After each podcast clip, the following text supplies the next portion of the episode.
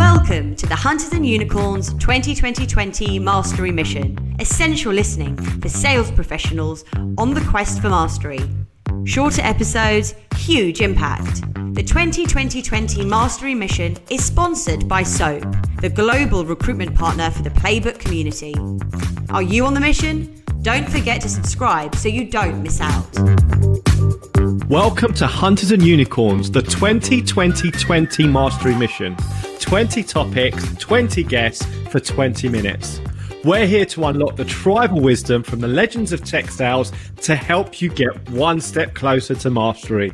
I'm Simon Kutis and I'm joined by my co-host Ollie Kune. Hey everyone, welcome back to the show. And it's an absolute pleasure to be joined today by David Boyle. David, welcome to the show. Great to be here, guys. Absolute pleasure to have you on the show. Very big reputation in the industry for being an absolute deal winner. So um, yeah, no, really keen to to talk to you today and unlock some of that tribal wisdom, as Simon says. Yeah, absolutely. The kid can sell. That's absolutely for sure. It's interesting, David. So we did a lot of outreach to our network and we were asking for recommendations of, you know, who are the best people that we should get on the show. And we got multiple people make the recommendation. So you've got a big, big reputation to live up to. So we're looking forward to finding out why. But I suppose by the way of an introduction, you are currently with Bill Strogis over at Aware. You're obviously part of that kind of strategic sales leadership team, that sales team. But it's a very illustrious background. You know, you're an early PTCer you know, when the, when when it was real kind of that the real hardcore kind of uh, PTC background, and you've obviously reported to the likes of Carlos, Dan Fougere, Keith Butler, Bill Strogis, Vance, Mark Musselman. You know, that's there's just an incredible list of of people that you've directly been um, managed by but also you, you have been a CRO with multiple exits or sorry, multiple acquisitions. So it's just an incredible background. It's a real, real pleasure to have you on the show today.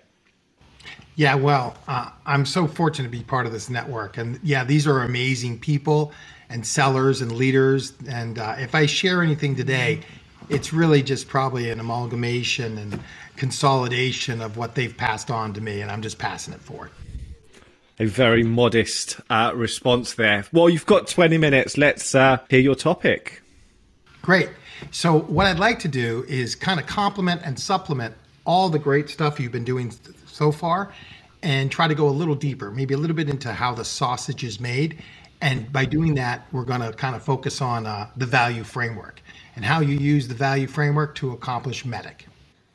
Oh, what a subject. We hear this an awful lot. So, um, yeah, no, keen to get into details. So, um, you know, why is the value framework so important? Yeah, I mean, why is the sky blue? You know, That's a good question. I don't know that answer actually, but I do know why the value framework is important. You know, for me, the value framework allows me to develop champions. It allows me to identify pain and allows me to close big deals. Uh, it's it's really about increasing my W two and being very successful, and I couldn't do it without some type of structure or approach to messaging. But frankly, you know, it's not just for the sellers, it's for the sales leaders, you know, and I've been a sales leader before and I've seen sales leaders really enjoy it. And the reason why they want to do it is they want to up the game of all of those sellers across the organization and try to get them on message, very effective at discovery and controlling and helping drive a, a successful sales cycle. I mean, you've been a massive advocate. You, have obviously been indoctrinated in this playbook for such a long time, but you know, huge, huge reputation. So, tell us. So, what is the value framework? Take us right, right to the basics. Sure. And you know, everyone has a bit of an approach, and uh, maybe the good folks at Force Management will watch this and not cringe too much. But uh, I'll, I'll, I'll come at it from uh, from my perspective. I look at the value framework as a manifestation in, in the written word of MEDDIC. It is a way in which I or any seller would communicate to a customer based on persona based messaging and with a focus on differentiation and why we're special. And it's a way to communicate that effectively answers three main questions. Why would a company buy from me? Uh, why would they buy at all? And, and why would they buy now? And, and those are three critical questions that must be addressed by any seller. Again, I'll say them again because it's so important. Why should they buy? Why should they buy from me and only from me? And why should they buy now? Those are the things that must be captured in the framework and expressed in which you have a shared hypothesis between seller and buyer. So, so are we talking about a physical? You, you talk about a, a, a, written. Are we talking about a, a, book, or what? What exactly is it? Yeah, I mean that's a great question. So everyone goes about it differently. Some people will have this expression of of why someone should buy that they use as notes or something to help prepare them. I'm part of the club that decides or, or thinks it's best to actually share that with the customer and have it as an ongoing document that you view and converse about and work on together throughout every single meeting. So, yes, it's a manifestation, it's a document that follows a certain flow. And, so, where does that begin? You know, does it begin with Uh, is there a pre- is there a preparation? You, you, you talk about a hypothesis. So how does what's what's the what's the beginning? What's the first step of creating this framework? That's definitely behind closed doors. You know, that's that's an opportunity where the company, you, your associates, your leadership, ideally other departments, product management, marketing, post sales, sales engineering, all get together and achieve consensus that this is what we're selling this is the value proposition. And it's based on personas. So, someone in security will care differently than perhaps someone in engineering or someone in sales or someone in HR. And if you're selling a product that touches multiple departments, you're going to have to be on message for each department. And like me, who have sold platforms in the past, most recently at Zscaler, or previously at BMC Software, where you have a platform of products you're selling 10, 15. There's going to touch so many different departments. So it's persona based messaging as to why they would buy, why would they buy from you, and why would they would buy now. So, so David, are we talking about something, a, a document which is a applies to all customers and you know this is how we approach these customers or are we talking about creating a working document for each customer or or is it kind of a, a combination of, of, of the two? At first it's you can apply it generally to all customers. So like generally speaking what are we seeing out there? And you get everyone in the room at your company senior leaders some key players to hash it out to gain consensus on what's our value proposition based on personas. Now, as my boss Bill Stroges will will will say often, you know, as we engage our customers here at Aware, um, nothing's perfect. The, the, the value framework doesn't have to be perfect. It, it is an hypothesis that allows you to engage a customer and then use that to to customize it to meet their own needs. But yes, it does start with a general understanding of how your value can be applied across the industry based on persona. And, and, and does it start with you having to create that, but then do you share that with the customer? Is it a is it a working document? And, and, and talk us through that process, David. Yes, you know, uh, I absolutely share it with the customer, and I would share it in the very first meeting. Again, everyone's different, but how I do it is I like to come to a meeting with an hypothesis and I share it with the customer to see if they agree or they could amend it or optimize it with me. And so, yes, you are sharing it with the customer. And that hypothesis could be any number of things uh, based on your research with the company, based on what you see out there, based on conversations you had elsewhere, based on maybe some educated guesses that you mm. think this is what's happening in their department today. And this is the negative consequences that are currently affecting them as a result of the conditions they're facing now in their department. And then you can then pivot to like what would be a possible desired future state. that you've seen elsewhere, that others have talked about, that you can kind of guess that they would want it as well? What is a desired future state you think they might want? And what would be the benefits if they take that action? This is really the framework that you can engage someone with to seek their feedback and guidance on whether or not your hypothesis is accurate or whether or not it could be improved. So, when you present this information to the customer, you say that you obviously share this. Um, what are you doing in the meeting? Are you are you validating this information? Are you asking for clarification? What what exactly are you actually trying to do at this stage? Yes, that's exactly what you're trying to do. You're trying to seek clarification, and you're essentially like a uh, investigative reporter or a private investigator. I mean, you are looking for pain. You are trying to identify business problems that are impactful to the company, so you can align yourself to them. So you're searching, you're seeking, you're identifying pain. It's the I in MEDDIC.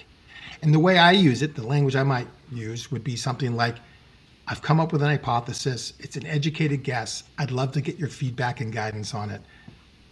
Can you amend or optimize this? What are your thoughts? And you just mm. take them through it and you use it as a, almost like stepping stones walking through uh, the garden of a sales call, right? It just guides you along the way. Sure, you can go right or left at any time, but it just guides you along the way as you go through your understanding of things as you seek feedback and guidance. Yeah, I was just about to ask the question, you know, those doing it better than others, what are they doing better than than others? They're slowing down. They're slowing way down. And they're making sure, which is very common, they're making sure you're not talking past each other. So, so common in complex sales cycles selling complex technical things. You might be saying something you think they're understanding, they're not or they're saying something and you're not understanding. So it's got you got to slow down. And I've seen a lot of really successful sellers use the the value framework where there's almost a matrix. So current state leads to this pain point. You need this required capability to get out of that hole you're in, and then this would be the benefit. It's total causality. And you're sitting in there and you're really making sure you're not misunderstanding each other and, and you really got to really dig in as to the implications of not doing anything.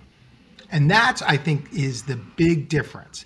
It's how voracious, how aggressive, for lack of a better word, you are at qualifying and making sure that that hypothesis becomes a shared hypothesis. If you get agreement on this document and you're the scribe, you're in control of things.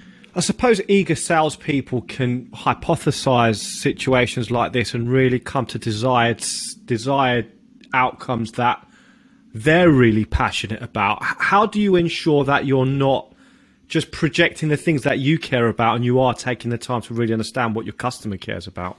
Yeah, I mean, you know, how many of us have drinking the Kool Aid? You know, sure, you believe in it. Of course, you get paid if you sell it, but it doesn't mean the customer believes it. So the best way, as I said, is to slow down. For example, you might be saying, Hey, Mr. Customer, it's my understanding this is your desired future state. Thanks for qualifying. When we engage customers and we talk to customers, they tell us that these are the top two or three business benefits they get from that. I'd like to review them with you. It's number one, it's number two, it's number three. I'd love to get your feedback. Is this what you anticipate? Which one would you rank the highest? Can you tell me more? Who cares the most about that? Does your boss care about that? What are any metrics that might be associated with defining good versus bad or any success you might have in this area? If we could provide you a solution that could solve this problem and deliver those positive business outcomes, would that be compelling for you to take action? Who else would care about this? That's a small role play just to kind of give some language around it. But that's essentially what you're doing. You're sitting in it, you're modifying it. I actually take notes in real time. A lot of this is on now, as you know, Zoom or WebEx. I'm actually taking notes. I was just doing it yesterday with a large bank in New York as I sat here on the coast of Massachusetts. updating PowerPoint and optimizing the language right in front of them as I'm the scribe capturing the shared hypothesis. So, so once you've obviously started to engage and you, you, talk about the um, Socratic dialogue, so you're actually kind of engaging in this. H- how does that then evolve from there? What what are the next steps, and and why are these such foundational stages in in the sales cycle? Great question. So, without a doubt, if I leave anything, this is not a one and done thing. You know, we're selling typically complex things across a large organization, right? You could have two or three departments, right? And definitely the worker B level, the people that are turning the knobs and using the solution, maybe they're managers that are involved in the evaluation and the the, uh, the and managing the entire process, and then the economic buyers, senior leadership. That's three layers across three or four um, organizations. It starts to look like the Brady Bunch with all the boxes, right? So you can imagine that's just you just don't do this in your first meeting and you're done. This is a never-ending process where you're continuing you're continuously optimizing the document. For example, let's say you come into a meeting, you have the hypothesis, they begin to optimize it, you have a good meeting, you decide to meet again. Very, very easily you can try to do a one-on-one phone conversation with that person or get, hey, can I talk to you for five minutes? That was a great meeting. We try to further optimize it. Or certainly in your second meeting, you go, okay, let's just review my notes from the previous meeting. I want to make sure we're aligned. Maybe you have a third meeting. Again, you're reviewing the notes. And this is why we're here, ladies and gentlemen, because this is your problem and we're going to fix it. And this is how, right? You just keep revisiting it. Go to a different group hi, different group. I was just talking to this group. This is what they were telling us. I'd love to get your feedback. So it's just never ending and it just grows over time. With something that's that's never ended, David, you know, when do you know it's ready and you've you, you've you've you've done enough discovery to to understand that you've created enough pain or identified enough pain? You know, great question. I think you can you can tell pretty early whether or not someone's buying what you're selling. You got to qualify it, right? You have to qualify that this person has a personal win and they're willing to take action for you. For example, can they introduce us to other people? Can they introduce us to their boss? Can they tell us a little bit, about the buying process? Is this something that is good for them and their career and the company as a whole? You can tell pretty easy, uh, pretty early if you have what you know what we call um, a champion but I, I, but I would I would encourage folks to understand that this is really just the manifestation of MEDDIC, right? You still have to identify pain. You have to develop champions. You have to influence the decision process. You have to influence the decision criteria. You have to capture metrics. You got to go meet the economic buyer. This is the method in which you do that. You begin to capture it in this document. And this document is just is just a, a, growing document. For example, you might just put all of this stuff under the title chapter customer requirements. But there's other requirement, other chapters rather that you can bolt onto it. Perhaps you want to bolt on a business case to it that has hard metrics. That's another chapter. Maybe you bolt on another business case, another chapter to it, excuse me. That could be your technical validation plan. Maybe there's another chapter you bolt onto it called proposal. Maybe there's another chapter at the end you propo- you attach to it called the implementation plan. So it's a long running document that captures the requirements and move on to other important chapters. Yeah. How, how do you then turn, it sounds like an obvious question, but how do you then turn the pain into value? Um, how do I turn the pain into value? Well, so simply by qualifying right? It, it's about sitting there. They might have some pain, and you have to sit there and say, well, what does that mean if I can address that pain? Is there any particular business outcome that would that would occur from addressing that pain? One way to uh, let's say drive business value out of pain is to get high in the organization. That this person might just agree with you on a conceptual or qualitative level that they they are in pain today and they want to go to a future state with less pain. If they believe that you could help them, maybe that's enough for them to take action. It doesn't have to be some complex quantitative metric based business case for now. You can get to it later. Perhaps you can use them and leapfrog and get more senior with their help. That over time you get buy in from an economic buyer to actually craft a sophisticated metric based business case. How does a document like this also help your internal stakeholders, champions or coaches or, or whatever, to actually help them position your technology higher up because there's this assumption that they actually know how to buy technology. The reality is that they, they don't. So they need our support. So, how does a document like this help them achieve transformation and, and that in turn elevate their career? Sure. I, I can't tell you how many times uh, a, a, champion has uh, been promoted because they made an investment in technology that I or my company was promoting and advancing and sold to the organization where you tracked the results over time. So, what's the current state today? What's the negative consequences? What's the desired future state? What's the benefits? What are the metrics that we can use to track success over time? These internal champions or advocates would love to be able to capture a baseline and compare it to a future state and then track the success over time. You could simply ask someone, have you ever put together a business case that tracks a baseline and compares it to a future state, and you have metrics that track the success over time?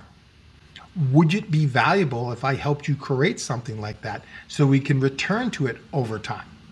Would it be great when you have your annual performance reviews to be able to put that in front of leadership? They'll tell you absolutely. And I, have never asked the question, but I bet that uh, a lot of times people invest in the technology that, that I'm representing or my company's representing, not only because the tech is great, but there's a process in place, a methodology in place that's that's good for them where they can track the success of the project over time. So, so, are you saying that opportunistically, a lot of the champions are looking for ways to elevate their own careers, and obviously by association of having impact? And if you're able to kind of create a compelling case for look at the impact that you can, as as the advocate for this transformation, this is the impact that will be associated with your name. How can this accelerate your your career? Is that something that obviously this framework is is is really enabling? That's exactly what it's doing, among other things. And and if you're good at it, it should become self-evident uh, to this advocate of yours. And if not, then you'll have to pull them aside and have a little chat about what it can be used for. Well, I was just going to say, I think it's it's amazing to hear kind of the, the, the, inner workings of, of the value this can have, you know, and I think it's a great time to, to, to actually lead on to talking about, you know, some key takeaways in your experience for you to give away some of that wisdom of yours, David. What are some things that some of our audience can go and try and try and implement to, you know, to try and, you know, implement some of the things that you're talking about? Sure. That's a great question. So let me just first give a shout out to leadership that might be listening here. I would encourage the folks that are leaders that are listening to this to seriously consider leveraging the value framework and engaging the good folks that say it at Force Management or, or, or, or to the best of their ability trying to do it themselves. But having a large group of sellers that are on message about what to say based on persona, including what type of questions to ask and what are your key differentiators based on persona, is essential if you're going to have success over time. If not, it's all tribal knowledge and it's the wild, wild west out there. So I would really encourage some some consideration and thought by leadership here into this subject.